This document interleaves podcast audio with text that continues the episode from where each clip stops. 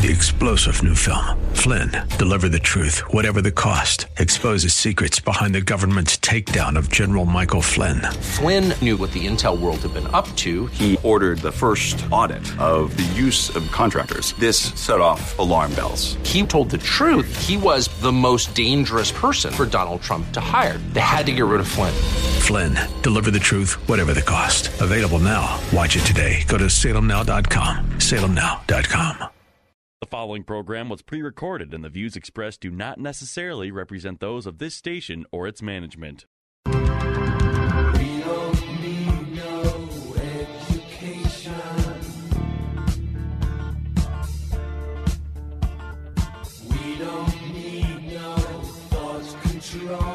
Welcome to Education Nation, where we tackle the biggest issues in American education. School is now in session. Here are your hosts, Headmaster Rebecca Hagstrom and co host Mark Durkin. Well, good evening, and thank you so much for joining us here on Education Nation. I am Headmaster and host Rebecca Hagstrom, and it's a privilege to join you every Saturday evening here on AM 1280 The Patriot. And of course, I'm joined in studio once again by producer of Education Nation and my co host, Mark Durkin. Well, hello again, Rebecca. Well, listen, we are going to jump right in here because we have a wonderful guest that we always enjoy having on our show. Uh, but before we introduce her, I just want to introduce our topic. The Minnesota Supreme Court issued a ruling with the potential to transform K 12 education in the Twin Cities for decades to come the court decided that Cruz Guzman versus the state of Minnesota, a case, a case in which plaintiffs seek court ordered metro wide racial balancing in public schools in the Twin Cities region can go forward. And that's right. The court's decision of four to two to overturn a 2017 dismissal of the case, which had previously ruled that whether students of color are getting an adequate education is a question for the legislature, not the courts. In dissenting Justice Barry Anderson, while acknowledging the appalling performance of Minneapolis and St. Paul public schools, he stated, quote, "The courts should not intervene where the legislature and the governor have failed. As attractive as that option might seem, ultimately we lack authority to address what is fundamentally a political question." End of quote. Mm-hmm. And speaking for the majority opinion in this case, Justice Natalie Hudson had stated, quote, we will not shy away from our proper role to provide remedies for violations of fundamental rights merely because education is a complex area. End of quote. Now, we can all agree that we must come together and devote our energy in providing an education that works for all Minnesota children. However, Research and more than 40 years of experience demonstrate that though extremely costly, neither the race based busing nor learning gap programs are likely to improve minority performance. Mm-hmm. And even if they were, do we want legislation coming from the bench? Not at all. No, we don't. And once again, that's what we're seeing potentially happening in this case. Well, joining us by telephone to bring clarity to this important ruling is Katherine Kersten. Katherine is a writer, an attorney, a senior policy fellow, and founding director at the Center of the American Experiment, having also served as its chair from 1996 to 1998. She's also served as a Metro columnist for the Star Tribune from 2005 to 2008, and before that was an opinion columnist for the paper for 17 years. She's been a guest many times on Education Nation and is a name that is recognized by the AM 1280 Patriot audience. Katherine, thanks again for joining us this evening. Well, it's my pleasure. Glad to have you on. Before we begin to discuss the ramifications of the Cruz Guzman case, it's important to understand that Minnesota policymakers have assumed for more than 40 years that racial balance in schools is the key to improving minority performance. Can you share with our listeners what initial steps were taken actually back in 1973 and 95 and what that uh, mandatory busing did? Yes, there was actually, believe it or not, a court ordered busing in Minneapolis starting in 1974. Mm-hmm. Very controversial decision. But that went on for 20 years. And toward the end, it was not because of the court order anymore, but because the state had adopted um, so-called integration rules that the Minneapolis schools were trying to conform to, and and actually those Minneapolis schools were were perfectly racially balanced for some time. Unfortunately, uh, this did not result in uh, improved performance by uh, black students in Minneapolis. In fact, the last few years of busing saw, saw actual declines in reading and math scores by black students there. But uh, uh, mm. in in 1995, uh, mm-hmm. this may be what you're ref- referring to. Um, uh, Sharon Sayles Belton, who was mayor of Minneapolis at the time and uh, an African American, mm-hmm. uh, pushed very hard for and was successful in getting an end to race based busing in Minneapolis. She said, um, We are busing our black students uh, every day the distance to the moon and back. Mm, and uh, mm-hmm. this is not a good use of money. It would be much wiser since this is torn apart neighborhoods, makes it much harder for parents uh, to to get to their kids' schools that are farther away, and maybe they've got kids at several schools. She said it would be much better off devoting uh, this funding and, and, a focus of attention to Im- improving the schools rather than thinking that you know if if black kids sit next to white kids, this somehow this is going to uh, help them right. to learn better. Would be the answer. Yeah, interesting that um, it was Mayor Belton, that Mayor uh, yeah. Sayles Belton, that understood that and and made yeah. that change.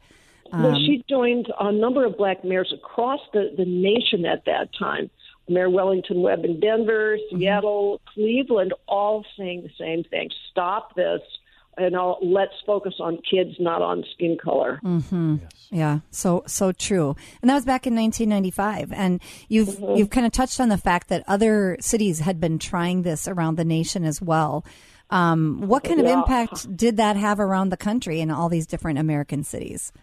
Well, if you're a person of a certain age, you remember when race based busing was uh, extremely widespread. Mm-hmm. Um, and for decades, uh, but it failed everywhere in any city uh, or metro area of, uh, well, city mm-hmm. of any meaningful size to have any kind of uh, significant effect mm-hmm. on uh, the, the so-called racial learning gap. Mm-hmm. It, it it cost you know, billions of dollars. Everybody, I think, many people remember Kansas City, for example, where every school in the city was turned into a fabulously expensive magnet school, trying to draw white kids in because you know the balance of skin colors was considered important, mm-hmm. and it failed so miserably that um, essentially the the uh, the uh, Kansas City schools no longer were able to operate under their own control, and, and they had to be moved as like to to the state mm. uh, because they failed so miserably. And and this this was true across the nation that this notion of, of busing kids uh, was was simply a, a, huge and very costly failure. Mm, mm. And heartbreaking for the kids. You know, you imagine Absolutely. how many children were affected by this. And, you know, I say often on this show, kids get one shot at an education. Right. And so often, um, policymakers look at things from such a big picture viewpoint. They want to try this, they want to try that. They forget that right. these are kids and you really need to be thinking through and researching and testing things before you try them on these Establish kids. some facts first. And determine whether it really is going to be workable. Um, it's yeah, it's just so true. What they never look at is how are children taught? Right. It, it's all about putting them next to a person of another skin color, never what's actually happening in, in the, the classroom in terms of effective classroom instruction. Right? right, right, and that's really where it comes down to. Think of the stress it right. puts on the kids too. I mean, if they're being bused to a further distance, they're yeah. having to get up earlier in the morning. That's less time oh. they're spending with their oh, family. Oh, yeah. It just snowballs. Absolutely. It, it absolutely does. Absolutely. Yeah. Well, in 1995, Minnesota State Board of Education sought to win approval for a metro-wide desegregation plan under the sponsorship of then state legislator Myron Orfield. What were some of the key components of Orfield's plan, and what were some of the crucial flaws that prohibited this busing plan from gaining traction? So, even though they knew it was failing, they're still going to try to make it happen again. Yeah. yes, because it's an ideology that's yeah. not evidence based. Um, so, what Myron Orfield wanted and, and, wants today in this current case, mm-hmm. actually, mm-hmm. where he's filed an amicus brief, mm-hmm. uh, is metro wide race based busing for uh, the entire Twin Cities.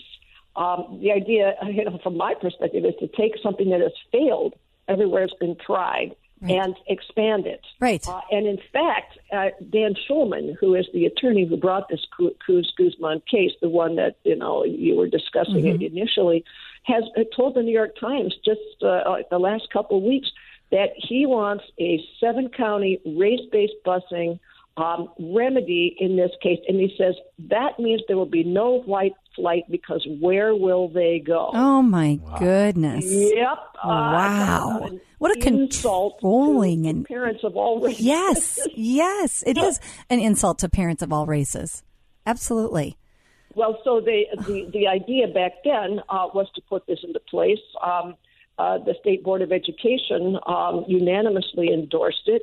And this would have required busing kids from like Belle Plaine, Jordan, et cetera, on the fringes of the metro area to uh, to, to achieve racial balance in uh, in particular the Minneapolis and St. Paul schools. Certainly, mm. you know the the seven county metro area schools. Mm. Mm. Yeah. You mentioned uh, Dan uh, Shulman there, Katherine, who's representing the plaintiffs in this Cruz Guzman case. He had mm-hmm. filed a lawsuit uh, years ago under the same objective, and that produced the court case NAACP versus the state of Correct. Minnesota, which was settled in 2000 with the creation yep. of the Choice is Yours program. What school options did this program allow for Minneapolis students? I mean, how did these students perform academically in their new school settings, and did their performance really stack up against low income Minneapolis students that stayed in the city schools? Right. Well, um, that was the that was the settlement. Uh, the low income Minneapolis kids at uh, at state expense were given the option to uh, transfer to I think it was eight uh, uh, suburban school districts if the space was available, and thousands of them took advantage of that opportunity. It was very disappointing, though, in terms of of uh, increased academic achievement. Uh, and in fact, I think it was twice and maybe three times that the scores were, were actually assessed. And uh, the students who had left were compared to a controlled group in Minneapolis, and uh, the first time there was found to be a very, very slight improvement. The second time uh, there was found to be a, a rather significant um, decline or difference, a negative difference mm. in the mm. performance of the kids who had mm. been bused. Now, the parents uniformly said they really thought this was a great idea. That is, the parents who participated, but not many kids stayed for more than just a, a short period because it was just such a long bus Distance. ride. Exactly. And they and they wanted to be with their friends, right? their know, neighborhood friends. Mm-hmm. Yeah. So, mm-hmm. the, so the program is actually defunct at this point. It did have a an expiration date that was expended once, I think, but you know nobody is saying that this was any kind of great uh, success at all. And of course, there's so many more options now with charters, and we continue to have open enrollment mm-hmm. in a very unusual way in Minnesota. Right. Right. Yeah. You're listening to Education Nation here on AM 1280 The Patriot. Tonight we're speaking with Katherine Kersten. He's, she's helping us understand Minnesota's history of racial balancing over the last 40 years, what may be in store for Twin Cities schools on the racial equity front in light of the state Supreme Court's affirmative ruling, We'll get to these specifics in just a few moments. But first, at the turn of the decade, uh, it was exceedingly clear that busing students for integration was failing everywhere. But, you know, Eden Prairie wanted to give this a try next. And by this time, there was a change in the approach. And why is that? Well, right. in 2007, the U.S. Supreme Court ruled that busing students for racial balance was unconstitutional. And as a result, we mentioned Myron Orfield. Again, he created a new desegregation plan that would bus elementary students to schools, some across town from their homes, on the basis of income now, not race. At the time, the officials insisted that this plan would produce economic diversity that would improve the academic achievement of low income minority children. Well, in 2013, the Minnesota Campaign for Achievement now, or otherwise known as MinCAN, School and district report cards recognized five Eden Prairie schools as top performing public schools for Latino and Asian student performance. And despite these gains, MinCAN had reported that achievement gaps in the Eden Prairie Public School District between white and black students at the secondary level remained well above state averages. So, listening to this assessment, Katherine, is it safe to draw the conclusion, I mean, really, that such differences have more to do often with radically different social and familial environments than with school policies? Yes, that is absolutely right. But let, let me just say um, first that uh, what happened in 2007 with the Supreme Court is that uh, busing students for racial balance alone rather than because the government had deliberately uh, and in a discriminatory way separated kids on the basis of race, as was done in the old South. Mm-hmm. Uh, you know, mm-hmm. if that were done today, that would you can't say black kids go here, white kids go there. Uh, mm-hmm. Uh, but it, of course, that that has essentially disappeared. That phenomenon, and so uh, many, many places, many school districts have tried this busing just for so-called diversity or racial balance. That's what the Supreme Court said is no longer is not allowed, mm-hmm. and the that's the reason that um, Dan Shulman is using the state courts in Minnesota, not the federal courts, because mm-hmm. you can't possibly do what he wants to do in the federal courts today. So yes, uh, back to Eden Prairie. Um, uh, it's it's it's absolutely clear, and there's abundant social science research that socioeconomic and familial risk factors are the the cause of the racial learning gap that we see. Mm-hmm. We know that there is a, a, a very large gap between the uh, black and white and Asian out of wedlock birth rates, for mm-hmm. example, in Minnesota and across the nation. We know that kids, that, that black kids on average who take, say, the Peabody vocabulary test at the age of five do uh, more than a full, uh, perform at more than a full standard deviation below uh, white five year olds. They come to school on average uh, with deficits that mm-hmm. schools need to know how to uh, how to improve on. Mm-hmm.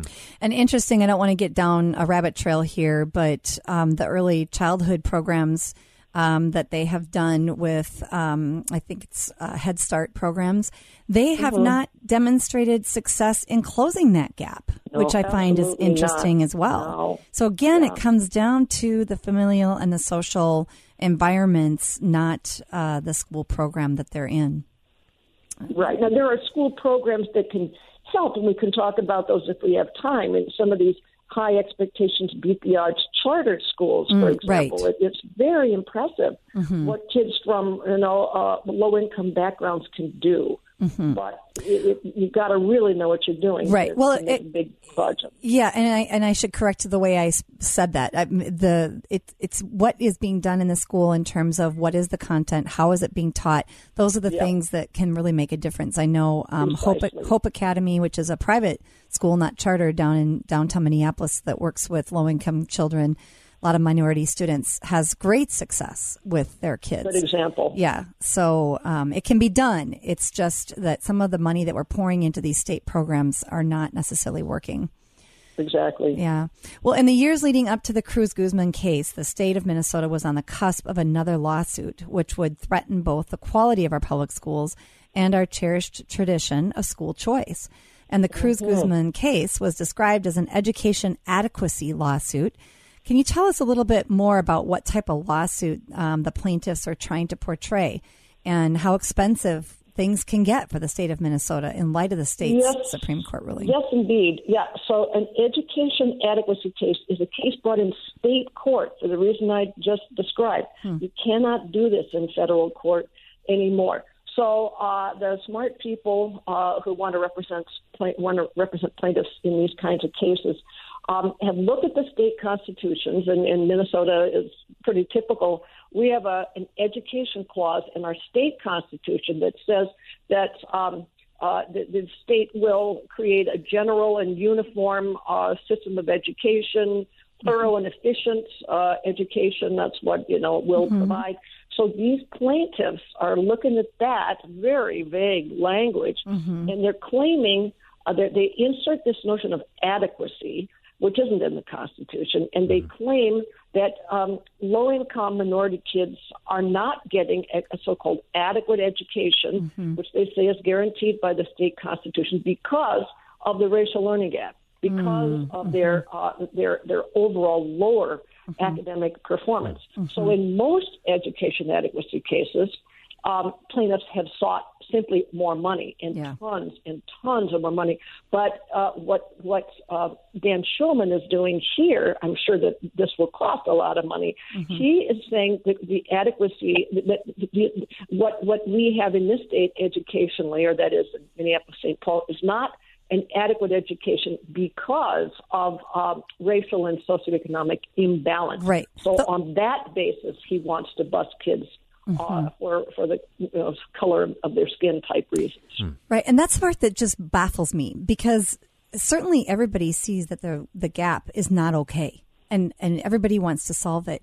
But I don't understand this constant movement towards thinking that if we just mix everybody perfectly well, that that's going to make that's going to make the difference. And especially as you say that there's proven track records that that does not solve the problem. Right. Um, we are we are going to have to keep going here. We've got so many more things we want to ask you about, and we're running out of time. Um, let's let's quickly go into this next question here. While while Minnesota taxpayers are facing a potential fiscal disaster in light of Cruz Guzman, can we expect, or what can we expect when considering other victorious adequacy plaintiffs in states such as New Jersey and Colorado? Well, um, it, New Jersey, they've had ed- education adequacy litigation for f- over 40 years now, with massive, massive sums that uh, caused property taxes to be raised and almost created a revolt on the part of taxpayers. Uh, going all this money going to to um, very low income districts. Uh, the racial achievement gap essentially has not budged there, despite all of this. But the case that is most important for us is the only other case in the nation, uh, which is like Shulman's case, where plaintiffs blamed a racial imbalance for inadequate education. That's the Sheff case in Connecticut. There, that's been going. It was filed in 1986. Think of that. And the courts are still controlling the schools in Hartford, Connecticut. Wow. They have spent over three billion dollars on specialized magnet schools there for kids, and it's so perverse the outcome after 30 years that um, uh, black and Latino kids who really want to get into these schools, and some of them are being turned away. Some of the, some of them, 40% of the seats are being left vacant because the school, the state will only pay for them if they have 25%, at least 25% white and Asian students. So No. are all these black kids. This was brought on their behalf, right? Right. And they can't even get into the extremely expensive magnet schools created mm. Oh, supposedly my to help them. It's, it's a total outrage. Oh, that is heartbreaking. Absolutely heartbreaking. That's really. I mean, if edu- if education adequacy litigation doesn't raise student achievement, I mean, why are courts continuing to rule for plaintiffs in these suits? Do you think? Well, um, I think that the primary reason is that plaintiffs uh, have done such a good job in putting in people's minds that these schools are segregated. We all know segregation is bad, right? I mean, uh, current current schools, it is utterly false. The schools in Minneapolis uh, and St. Paul are racially imbalanced. But segregation, Brown v. Board of Education type segregation, requires deliberate, intentional Right. Right. government action to separate kids. So what we have here i- fantastic school choice in Minnesota. We have charter schools that Dan Shulman is going after that are 100% black. They are chosen by parents. Some are these high expectations, rigorous, beat the odds charter schools. The parents want their kids there. Right. Uh, Dan Shulman doesn't want them there because even though parents choose them, he says, nope, got to have a bunch of white kids in your class or you're not going to be adequately educated. So this, is, this could spell a huge, well, almost the end of choice as we know it in Minnesota if plaintiffs get what they want.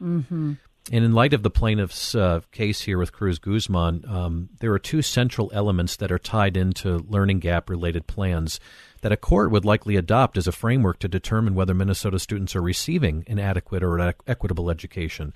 What might those be, um, if you could describe those for us? Well, uh, I mean, they they. I'm not quite sure what you mean by that, but they uh, they they look at the uh, plaintiffs want them to look at the the learning gap uh, between kids of different races and to say that because there's a learning gap, they are not getting an adequate education.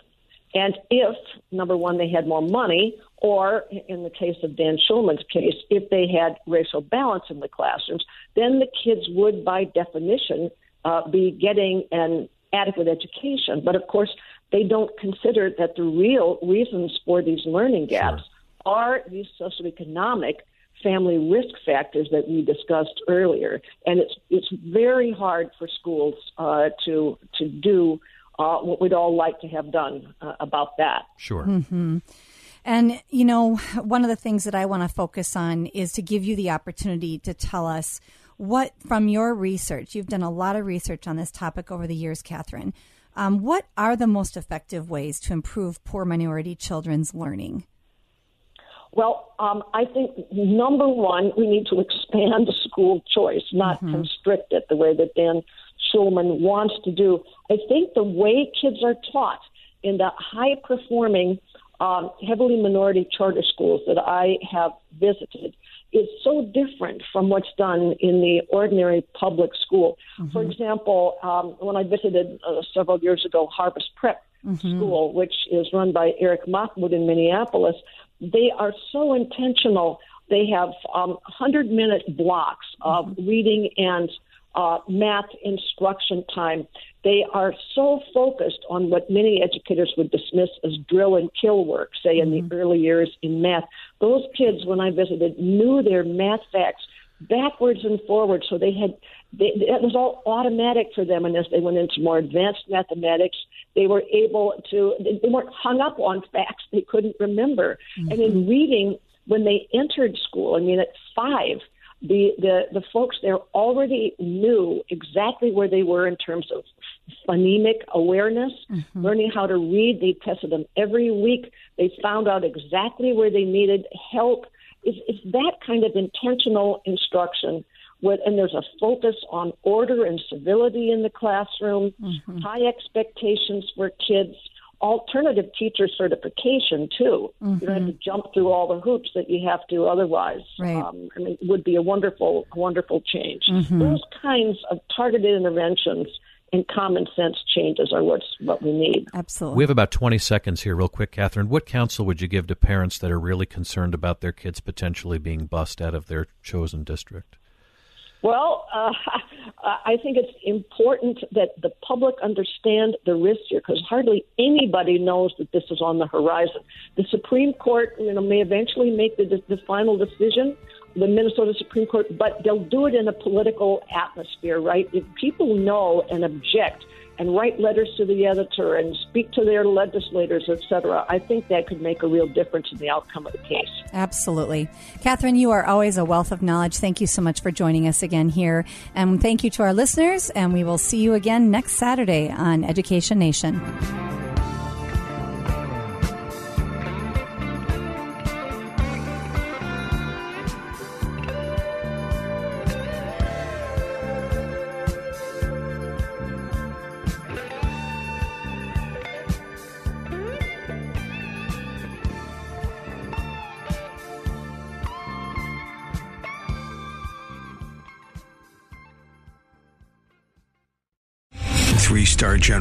Michael J. Flynn, head of the Pentagon Intelligence Agency, knew all the government's dirty secrets. He was one of the most respected generals in the military. Flynn knew what the intel world had been up to, he understood its funding. He ordered the first audit of the use of contractors. This set off alarm bells.